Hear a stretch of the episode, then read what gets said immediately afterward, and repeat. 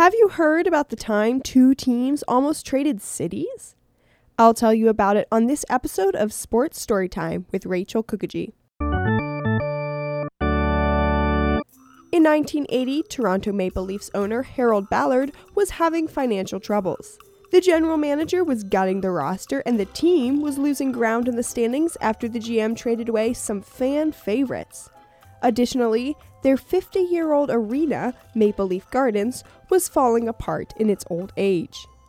The solution Ballard came up with? To move cities. How? To switch with another team.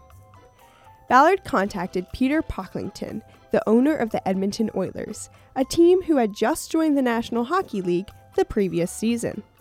For those of you wondering why Pocklington's name sounds familiar, yes, he is the owner who was vilified in 1988 for trading away Wayne Gretzky. But that's another story for another time. Anyway, in 1980, the Oilers were leading the league in fan attendance and had a brand new arena with more seats than Madison Square Garden. Ballard proposed that the Maple Leafs take this new arena in Edmonton and the Oilers could move to Toronto to play in the old Maple Leaf Gardens. He told Pocklington that they could easily make this switch for the price of $50 million in cash. Yep.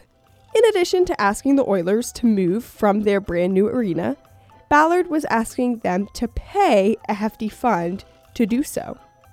And guess what? The Oilers owner was all for it. Pocklington said he was actually pretty excited. He said he did the numbers and would have made a fortune in Toronto. But, as you can probably guess, the trade never went through.